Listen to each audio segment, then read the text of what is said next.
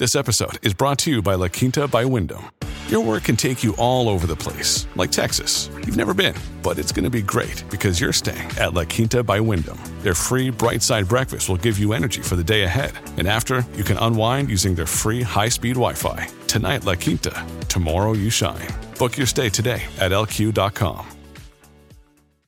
Let's talk about probably the longest running municipal soap opera uh, in BC in a very long time. Of course, we're talking about the Surrey policing situation.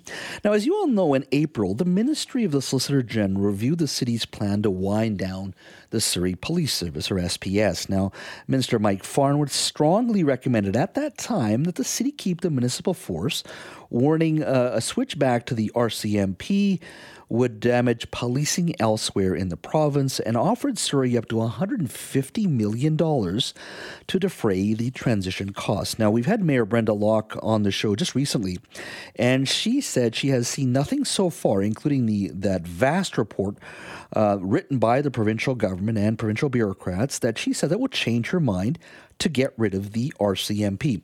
Take a listen to her comment she made recently on this program. We will absolutely have a decision made this month. There, there's no uh, question about that. We're working really hard. Our staff are doing that. In fact, I just finished a meeting with staff about uh, the reviews they're doing of the package that um, is in that that report that came from Victoria. So um, I'm really hopeful it will be in the in the coming couple of weeks. Nothing I've seen in in the report uh, has me changing my mind. There's nothing new under the sun there for me mm-hmm. that has me to to change my mind at all. That was Surrey Mayor Brenda Locke. Now it's a complex issue. I'll be the first one to admit that. It uh, includes, first of all, law enforcement, it's HR issues, technical issues, there are legal issues. And then, of course, there is politics, and it is complex, as I've said, and it's more complex than most people realize. Well, today, I have with me a memo sent by the Surrey Police Union to the Surrey Police Service Chief Constable, Norm Lipinski. Uh, the letter is signed by Rick Stewart, who is the president of the Surrey Police Service, Surrey Police Union, sorry. Uh, I received this letter in the last 24 hours or so. Now, the title of this memo to Chief Constable Lipinski is rather benign. It reads Individualized Human Resources Plans. It essentially focuses on wording new recruits signed onto when they join the Surrey Police Service. Namely, they are not required to become an employee of the RCMP to exercise their rights under the letter of understanding, the employment letter they actually signed. Now, the letter goes on to say, quote, now listen to this, quote, to obtain severance payments, our members would be required to continue working while the RCMP rebuilds to operational strength. Therefore, if the province approves the City of Surrey's plan to retain the Surrey RCMP, we expect the Surrey Police Board will expeditiously release Surrey Police Union members uh, in deployment to the Surrey RCMP and pay severance forthwith. So essentially, what's being said here is if next week, when a vote uh, is cast by the council, the Surrey Council, whether they want to keep Surrey Police uh, Service, which is the municipal force, or the Surrey RCMP, if they decide to go with the RCMP, the Surrey Police Union says its members don't wish to move forward, they don't wish to be part of any transition, they wish to leave, and they wish to be paid their severance. Now, remember, all of this is occurring before the big vote before council. As I've said, $72 million severance package for existing SPS officers uh, is locked in in that agreement. Uh, Ms. Locke, the mayor of Surrey, has maintained even with severance costs, the city will still come out ahead financially, keeping the RCMP, but that is a strong, strong hit um, to the bottom line. Uh, now, in that letter uh, from Rick Stewart to uh, Chief Constable Lipinski, goes on to say, quote, we expect that virtually all our members will either seek employment outside policing or with a different municipal police agency. Therefore, we respectfully decline any request to participate in individualized human resource planning to support an alternate policing model with the RCMP as the police of jurisdiction. We expect that if the city and province cease to transition to the SPS, our members will promptly be relieved of their duties and provided with severance payments. Now, all of this, by the way, I do want to reiterate, is legal. He's not, they're not doing anything wrong. I just find it interesting that this information is coming out uh, just as the vote is coming down. Now, to date, uh, the SPS has hired over 390 sworn officers and civilian support staff. Of these, about 330 are sworn officers, including new recruits uh, currently that are in the sort of various stages of training. Now, that uh, memo that was written by uh, Rick Stewart, the president of the Surrey Police Union, was sent to Chief Constable Norm Lipinski on May 30th. Now, stay with me here. On June 6th, uh, Chief Constable Lipinski sent a memo to the Surrey Police Board, uh, highlighting essentially what has been stated.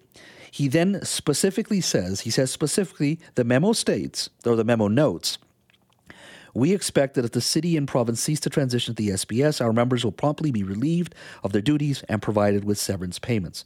So already, what you're seeing here, before the vote is cast, that SPS um, union members basically say we don't we wish to be a part of any transition uh, back to the RCMP. And as I've said, to date, the SPS has hired over 390 sworn officers and civilian support staff. Of these, about 330 are sworn officers. The Surrey Detachment has 734 officers, leaving with it about 515 Mounties. Now, recruitment and he, he, human resource challenges are at the heart of a, the key conditions for Minister Farnworth, who feels that Surrey RCMP, if the Surrey um, Council were to keep the RCMP, that the RCMP not poach officers from different municipal detachments. So you can see already that there is a tremendous amount of um, churn and challenge there for the residents of Surrey. That if SPS doesn't move forward, its members have said Thank you. We're going to move on. Give us our severance package. Period. End of story. Now, I posed these questions, or a specific question, to the Surrey RCMP today. I asked them that if the council, based on their votes next week, decide uh, whether whether to stay with the RCMP, can the RCMP provide enough resources so that there is adequate police on the ground, boots on the ground in Surrey, to keep the residents safe.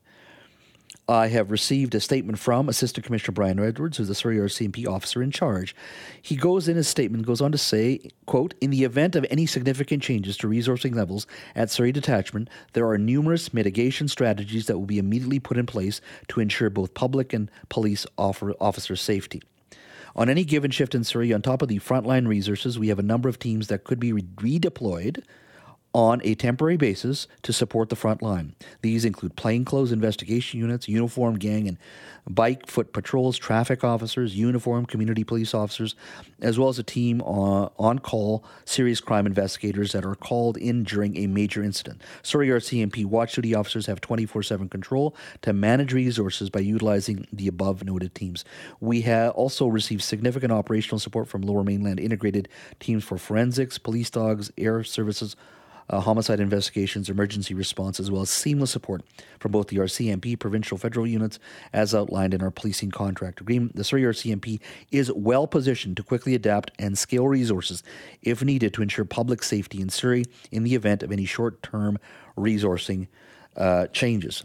So the vote next week uh, could could lead to a domino effect where the Surrey Police Union says its members wish to move on, the vast majority of them, and they do not wish to take part in any transition that will lure the RCMP to come back to full full uh, full support. They would like to move on, and they would like to be paid their severance. And as I said, uh, at this point, that's about budgeted at about seventy two million dollars. I'll be tweeting out the two memos that I've just uh, mentioned. Canada may be known for its landscapes and friendly people, but beneath the surface lies a darker side of crime, history, and the paranormal. Since 2017, the award winning Dark Poutine podcast has explored the shadowy corners of the Great White North and beyond, delivering chilling tales from a uniquely Canadian perspective. Hosted by Mike Brown and Matthew Stockton with over 300 episodes and fresh releases every Monday, Dark Poutine is your weekly ticket to the creepier side of Canada. Listen to Dark Poutine on Apple, Spotify, Amazon Music, or wherever you get your podcasts.